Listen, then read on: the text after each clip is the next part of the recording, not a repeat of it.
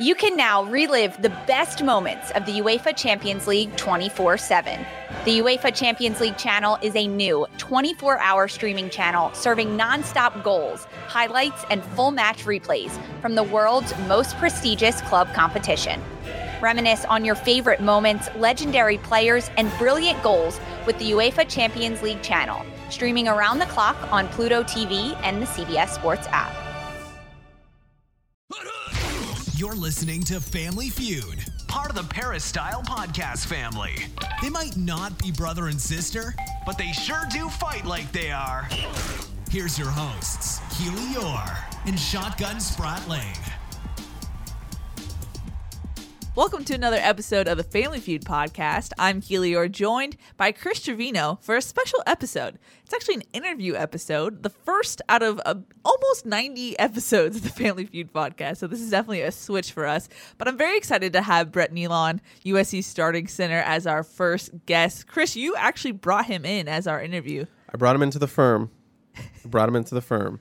And I want it on record that I brought in the first guest for the Family Feud podcast. But this isn't going to be normal, like you said. It's going to be a little special. It is special because it's our first guest. Yes. But it's special because we're getting outside of USC football for a little bit. Because we're going to be talking about Brett Neilon's secret life as a sports card collector, investor, broker, whatever you want to call it.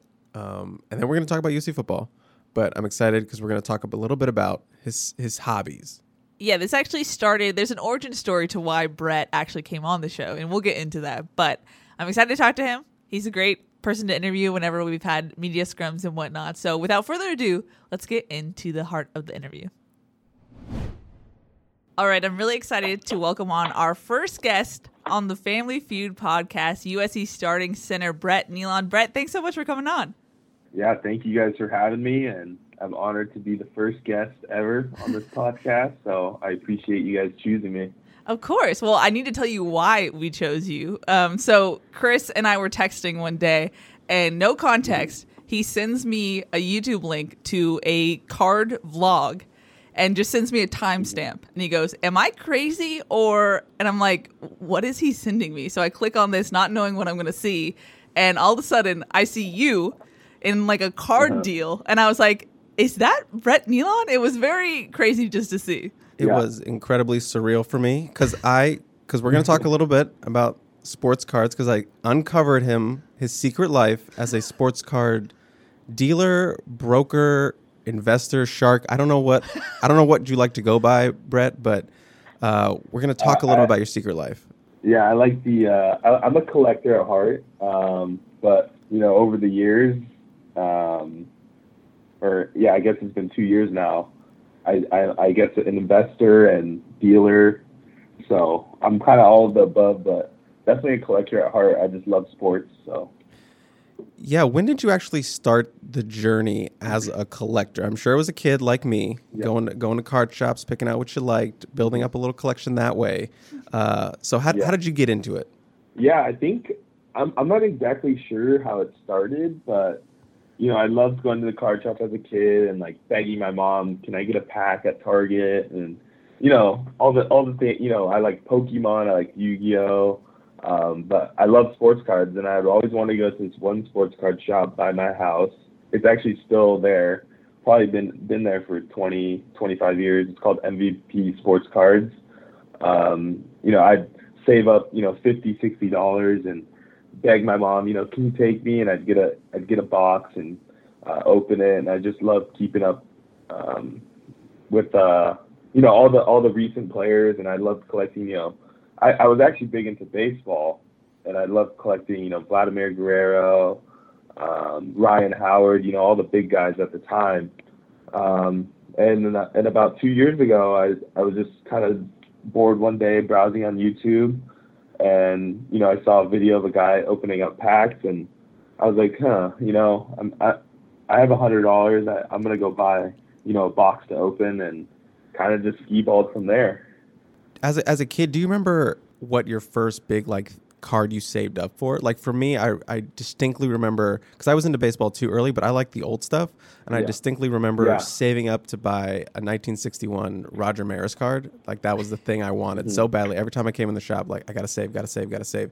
Do you remember what like your Yeah. first big save up was? Yeah, so back in the day, I was actually big into vintage baseball too. Um, you know, I know all those guys' stats and stuff like that. And it was actually a 1952 Ernie Banks rookie card um, that my dad and I did on eBay for. I think it was like 350 bucks, but you know, as a kid, that was like wow. You know, um, so that that was the one card that stood out to me. So I guess as someone who is not into the the card uh, trading business, if you will, or at least it's not a hobby for me. How would you explain to someone why it's so exciting and and why I, I Chris has told me it's kind of taken off exponentially in the last couple months, right? Yeah, the- probably probably the past like year or so, it's really shot up big time. What makes it so exciting for you? I um I would say there's a few reasons. So I'm not a big sports gambler myself, um, but I watch. You know, if there's any basketball game, soccer, football, uh, even sometimes baseball. You know, I'm I'm watching. I'm invested. I, you know, I love it, and I don't know. To me, I'm just not like someone that would throw a hundred dollars on, say, the Lakers winning and then they lose, and so for me, I would rather just go buy a LeBron James card and kind of just I don't know, you kind of like invest into the player's season and their career. Um, so I think that's kind of been a big, big driving factor. And then I think also just having like a physical rare P- card is something that people want. You know, it's a t- tangible asset. You, you know, you have a million dollar one of one logo man LeBron, you know, that's the only one in the world. And it's kind of like a art piece that you can brag to your friends, like, hey, I got this super rare LeBron rookie card, and um, so I think that kind of factors in, and then also just you know uh, the social media aspect. It's super easy to transact and get deals done. Um, that wasn't there, you know, 10, 15 years prior. So I think a lot of things have led up to it, and um, it's a super interesting topic in my opinion. Yeah. Do you compare it to almost like a stock market with these cards being traded and handled like that? Yeah, I think I think people have tried to make it, um, you know, more of a stock market where you can see, you know, current prices like by the minute or whatnot. Um, I think it's getting there, but I also think it just differs because, you know, you have certain rare pieces that uh, you move offline and they move for hundreds of thousands of dollars, and I just don't think it's something that uh, you could track like the stock market. Um, so it's it's it's interesting, but I think for the more common cards, yeah, I think you can easily, you know, put them put them like the stock market. Now, I want to ask, you can share as much or as little as you want, but I kind of want to ask, what have been some of your biggest flips or your biggest finds in in this hobby as as the investor that you are, the shark that you mm-hmm. are? So I would say my first big flip was I went to a show here in LA.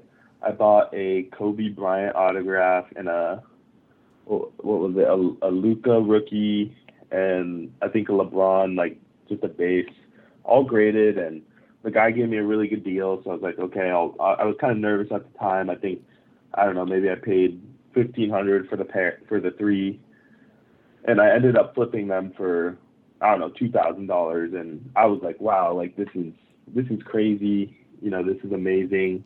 And after that, I kind of just you know went all in into the hobby, and um, my biggest flip has netted me a five-figure profit for sure. Wow. Um, so it's uh it's pretty cool, you know, to be able to do that where it's a free market and you know you can buy something from someone and then an hour later, you know, find a buyer that'll pay you a couple thousand extra for it. So How good of a neg- negotiator are you?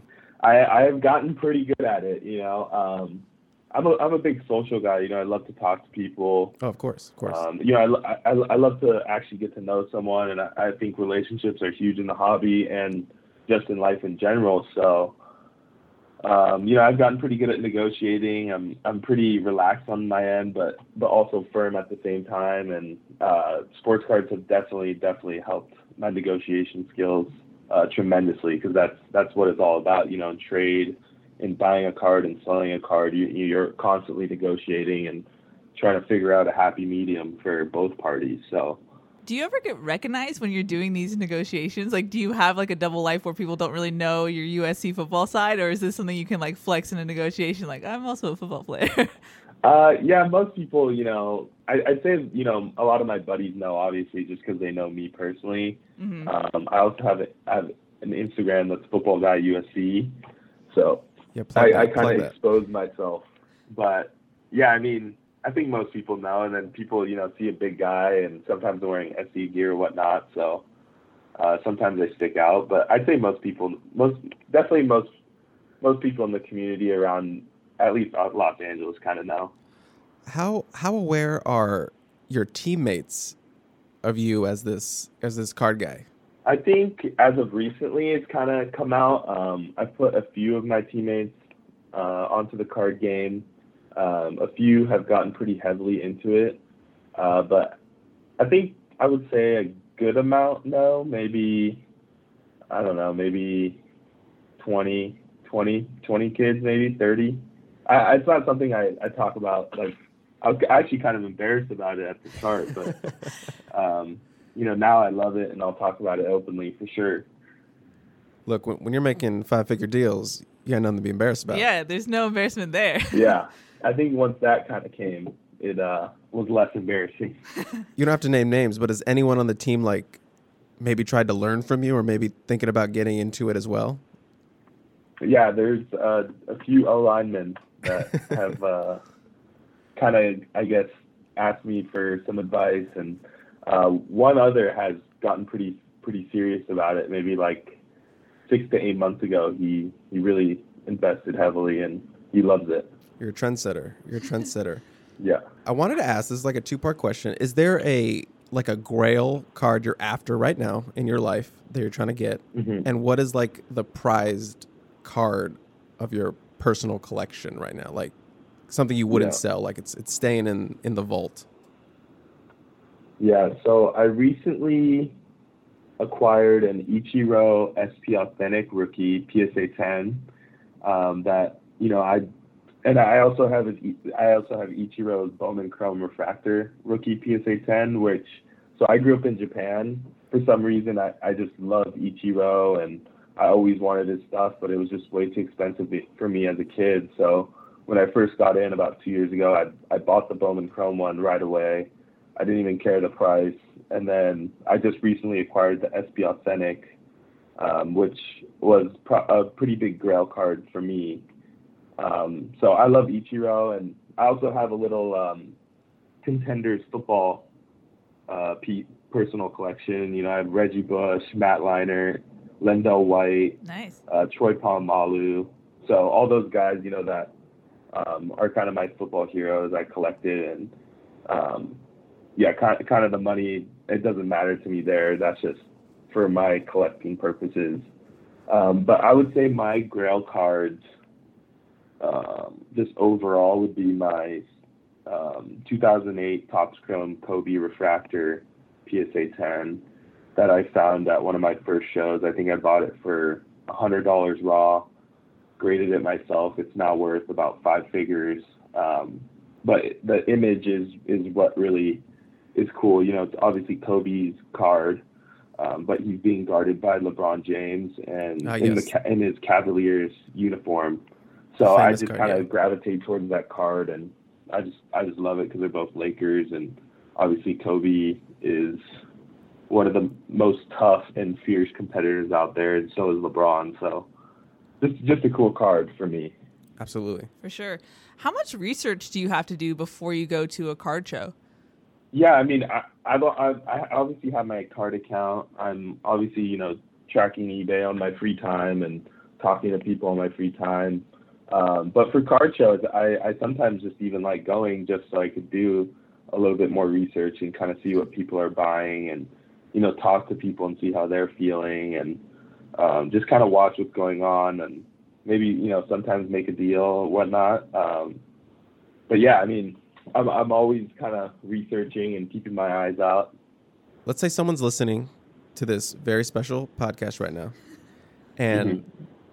You know maybe they collected as a kid, and maybe they want to do what you do. They want to get into it. Mhm. What what advice would you give to someone who's just maybe doesn't know a lot, maybe collected as a kid, maybe has some cards, but nothing like crazy? What what Yeah. advice would you give for them? You know, starting out now. I would say do a lot of research, talk to a lot of people that have been in the hobby because obviously it's evolved now and um, there's lots of money to be made or and there's lots of money to be lost now. Um, study the market trends. I think that's something that you know it's a simple thing, but people overlook it. Um, you know, look look what time of year a certain sports gets hot and what time of year it gets cold, and you know buy when it's buy when it's cold and sell when it's hot. Um, and, and just have fun and collect the cards you like and enjoy. Because at the end of the day, that's what that's what the hobby is about. Absolutely.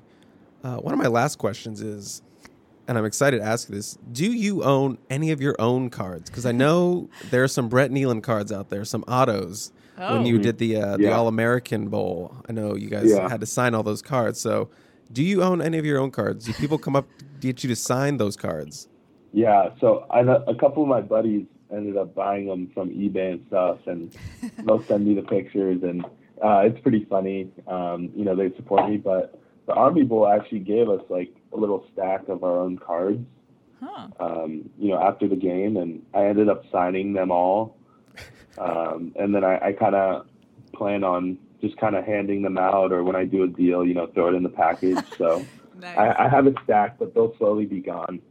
you got to release them slowly so the market's not oversaturated. Exactly. But uh, I actually, I actually graded a few of my own just to have. I gave one to my dad, um, Oh, just like that's as a cool piece to have. So I thought that was pretty pretty fun to do. What a- what a flex just to throw in your own card Yeah. in a deal like as a That's- topper. Yeah. Like here you go. It's, It's definitely me. a flex. Yeah, it's, you know, it's kind of like a, a little business card for me, I guess, in a way. you know? Absolutely, absolutely. What a Yeah. unique business card. Do you have any purchases you regret? Is that a thing? Um, let's see. Oh, I, I bought a lot of um, Michael Porter Jr. I still think he's a really good player, but I lost quite a bit of money on him. um, so there there is you know downside um, to to certain players. You know if they don't perform or um, they're not just kind of in the in the national spotlight or you know they get hurt or stuff like that. So there definitely is risk and but I, I still think Michael is a great player, and I still have a lot of his cards. So I think hopefully he'll pan out here soon. So in that sense, you kind of have to be a scout and see like who's gonna whose card is gonna have more value later on. Yeah, exactly. And uh, you know, a lot of you know the Jordan, LeBron, and Curry, and Tom Brady, and all those guys have gotten super expensive. And um, you know, if you really believe in a young player and um, you know buy them for cheap and you know hope they have a few good games or a really good season, you know those cards can fly up 10, 20x. Um, and we saw that kind of with Patrick Mahomes, who was Mm, yeah.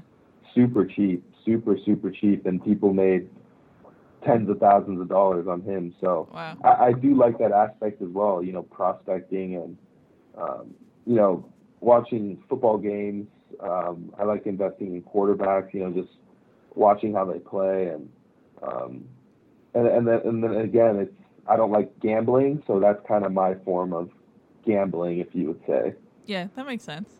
Are you Yeah. mad that there's not more collectibles in offensive lineman trading cards? Yes, I am actually pretty upset about that. Um, I still want, you know, Joe Thomas rookie card. I want a Tyron Smith, but they're just so hard to find, and and and I actually I I keep looking out for Austin Jackson rookie card, Oh. um, but you know Panini won't doesn't have any. There, there's no love for the O lineman. No love. Um, It's hope- terrible. Yeah, ho- hope hopefully Alijah Vera-Tucker gets one, or Mhm. um, so we'll see. But I hope they do make something. Absolutely. I and I just need to throw it out there. I recently picked up a Michael Pittman rookie card. So Yeah. pretty stoked about Nice. that one. Look at that. Yeah. Well, Brett, transitioning to what our listeners are probably more familiar with, USC football. Yeah. Uh, how are winter workouts going so far? Man, they are very tough. Um, I, I, they're they're they're very different. They're more explosive. I think more football specific strength things. Um, they're they're hard. They're grueling. They're they're really challenging us as a team, and I think it's it's making kids closer, and um, I think you're going to see us in a lot better shape and uh, mentally tough too. Yeah, we've heard some good reviews so far about Robert Steiner Jr. What have you taken away Yeah. from his program so far? Yeah, I mean he he's on top of his stuff. Um, you know, when we go in for our running and lifting session, which is usually about I think it's I think it's a two hour block. You know, we're not wasting a minute um, doing anything. You know, if if you're lifting bench, you know, you're doing a core exercise or you're doing a um, a, a band stretch. You know, you're not you're not wasting a second. Um, it's it's go go go for the full two hours and um, it's good stuff. I, I think it's going to make us better football players for sure. Yeah, you mentioned the men- mental toughness aspect. How has it stretched Mm-hmm. you there? Yeah, so we have uh, mat drills which happen um, every Wednesday, and it's you know you're rolling around and you got to be sharp. The whole team's got to be locked into the drill. Um, you know they'll they'll keep sending you back until you get it right, and you know it, encourage people to be super engaged. You know, encourage each other, um, and then you know they'll do um, little like competition type things after a lift or you know, flip a tire down the field, there and back, you know, push a sled or uh, just just things like that. You know, when you think it's over, it's not over. so I think that is kind of like the mental toughness part that's been pretty big for us. Makes sense. Obviously, you're a veteran of this O line group. Um, what have you seen from that from that big freshman class that came in last year? You know, probably like a full year now on campus. You know, Jonah, Cl- uh, sorry, Courtland, um, all those guys. What have you seen from the, those young guys? yeah, they're they're uh, extremely hard workers and uh, they're great football players and they're working super hard in the weight room and um, you know they they do everything right and they're good people to have in the room for sure. Um, so it's it's been great to have them and I think they'll all be phenomenal football players. Obviously, Robert Steiner was not the only change for the football team, specifically for you guys on the O line. Um, did, I know you were Mm-hmm. Very close with uh, Coach Tim Drevno when he recruited you. Yeah. Uh, you were in what, he, Michigan was one of your finalists, and obviously he was here. Uh, what was kind of reaction to Mm-hmm. you know that change?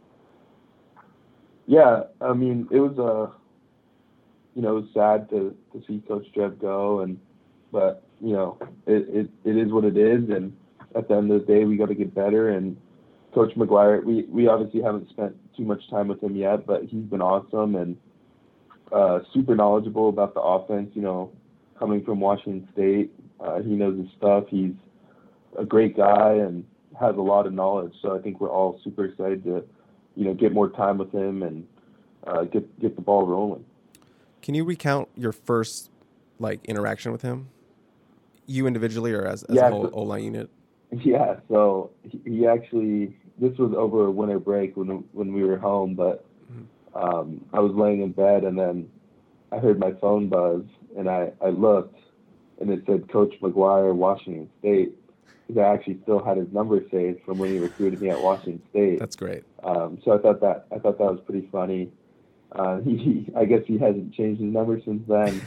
um, but yeah, he was just we were talking, and um, you know he's super fired up to coach us and super excited. So This is now the second consecutive season where you guys have to replace an all Pac 12 tackle. What is that like for you on the offensive line, trying to get that continuity and, and trying to find that, that next guy up? yeah, I think uh, you know having some veterans on the line with me, I think that'll help, and uh, we just got to push the young guys to compete and you know be be super invested in in football and just put in the extra and uh, just just have fun this spring and just get better. I think uh, you know for spring, I think we we can all improve technically and just listen to Coach McGuire's words and just uh, you know he's he's super fo- technique focused, and I think that's going to help us tremendously. And and you know whichever young guy steps up, it's it's uh, it's going to be a positive thing. Do you have any ideas of who's going to be that left tackle? Are you willing to share? I, I do I do not, but I mean there we have a lot of talent and a lot of guys that can step up, so um, it should be exciting. And whoever steps in there is going to do a, a really phenomenal job. There was a lot of talk last season about the run game. How much do you think uh, changing to Clay McGuire, someone who's familiar with the air raid schemes, how will that help uh, Mhm. the the run game? I, I think it's going to help tremendously. Um, you know, we obviously we haven't spent much time with him, but just looking at his track record of what he did at Washington State, um, they they rushed the ball tremendously, and they're super effective, super efficient, and um, you know that that's going to translate to the USC team, and and um, we're we're going to run we're going to run the ball, and we're going to want to run the ball, and we're going to uh, do it at a high level. So I, I'm excited. I, he he's clearly knows his stuff, and um, yeah, I'm, I'm I'm excited. A guy who's not new and has been there and is going to his third season with you guys is QB Kedon Slovis. Uh, what are your Yeah. expectations for him? You know, some people say that that junior year for a quarterback is the big year where they where they make that Yeah. jump. What, what are what are your kind of expectations for him, and what what have you seen out of him during these you know these workouts so far? Yeah, um, he's he's going to step up. He's going to be a leader for us. He's going to lead us to a championship, and uh, I think he's going to have an amazing season. And uh, we we got to give him the time. We got to do everything that we can as an O line to help him, you know, push us to that championship. And um, I'm excited for him. He's obviously a phenomenal player, and uh, I think he's going to really succeed this year and and do big things. So I think the craziest part for me about the 2020 season was that not a lot of people or fans really knew what you guys had to go through, and obviously. Uh, your Yeah. position group had a lot to go through uh, through a stretch. Mhm. What was that like for you guys? I, we've heard from Graham Harrell that you didn't really practice heading into that game. What was that like? Yeah, so you know we had a few positives, um, and then that led a few positives actually on the O line, and then we had to be most of us had to be quarantined for I, I think it was 14 days Yeah. or 10 days, something like that. Mhm. But yeah, so then we canceled the Colorado game, and um, you know they delivered a workout equipment to our rooms, and we were pretty much just lifting in our room, um, you know, for 10 days or, or 14 days, I think it was. Um, and then, you know, that Saturday, they're like, when we got cleared, they pretty, it should have been a walkthrough, but they're like, hey, throw on some pads, like, you guys got to go, you know? Wow. Um, so we had a, a brief little hitting practice, and that was that. And then we played. What was that like for you mentally? You're like in isolation and then suddenly you're playing a game. That has to be a hard switch to make. yeah, it definitely was pretty weird and I don't know, it was just kind of like surreal. I guess you're just like sitting in your room. It's like, oh, let's go to the Coli and we got to play Washington State. So yeah, I mean, it was, and and I guess you know we didn't really have we were watching film obviously, but we didn't have any like we we obviously weren't lifting heavy weights and doing all that because we were um, you know we just had like the little dumbbells and little kettlebells and whatnot. So Wow. yeah, it was just different. It was just like surreal. And then you walk into the Coli, there's no fans. Um, just different. I, I don't even know. It was just like a, a blur, honestly. Oh, I'm sure. You mentioned no fans. How much did that bond you guys in the sense that like when you're celebrating, you're only celebrating with your team? Like what was that experience like? Yeah, obviously there was pros and cons to it, and yeah, I think it just made us tighter because you know it was only just us, us versus the other team at the end of the day, and um, I, I in some respects it's kind of cool, you know, to have that where it was just like us versus them and nothing else matters, not not not the fans or anything. So I think it bonded us and made us tighter, and it was fun to you know get to talk to guys on the field and kind of celebrate with just ourselves and nothing else mattered, you know, just just our team. Does that mean the trash talk was also louder since there wasn't any crowd noise? was that a thing? Yeah, yeah. I think I think it was like more um, yeah, it was definitely there was definitely more trash talking and um, just in some respect, you know, it was more fun. You know, you could actually hear everything that was going on and and whatnot. So What was it like for you guys? I think the nickname you guys got was the Cardiac Kids. What was it like being a part of so many last minute wins? yeah, it was it was cool. Um, you know, I think at the end of the games, you really saw how tight knit of a group we are, and that we never give up, and uh, that we truly do play for one another. And um, you know, that's the culture that Coach Helton has set up. And um, you know, sometimes we not, might not be playing our best, but at the end of the day, we're we're ne- we're going to play till the final whistle, and we're going to give it our all. So. Now, because of the COVID season, your whole schedule is kind of shifted. You're having a later spring camp. Mm-hmm. What's that like for you? Is that going to be weird, kind of juggling a, a later spring camp? I think I think it'll be uh, maybe a little bit weird, um, but I think it's actually been super beneficial to, you know, get our bodies back in shape. And obviously, with this COVID craze still pretty strict in California, um, you know, things have obviously been different with lifting and practice and whatnot. So I think maybe pushing it back a few weeks and you know just really allowing us to get that time with Coach Steiner and just getting our bodies and um, you know, back into shape and, and ready for spring ball, I think that's going to be pretty beneficial. And I, I don't think it really matters the timing. Are there any uh, goals that you want to accomplish this spring? Yeah, I think just, you know, obviously I had my ankle injury last season and um, I, I just want to get 100% healthy and just get into better shape. And um, I think I think th- those are my, my goals is to just lose some body fat and get into better shape and uh, be ready for spring. Well, Brett, any final thoughts? Anything you want the Trojan family to know about this upcoming spring camp before we let you go? I, the, the spring camp's going to be competitive and it's going to be fun and I'm I'm really excited for this upcoming season and I think we're in store for for big things. So I'm excited. Awesome. Well, we wish you the best going forward, and thanks so much for being our first guest on the Family Feud podcast. Yeah, thank you guys. That was a lot of fun. Well, Chris, that was fun. I like talking to Brad. Yeah, that was fun. We need to have more guests on. I hope people could feel how much fun we were having in the podcast, and I hope they enjoyed listening to this uh, this special episode.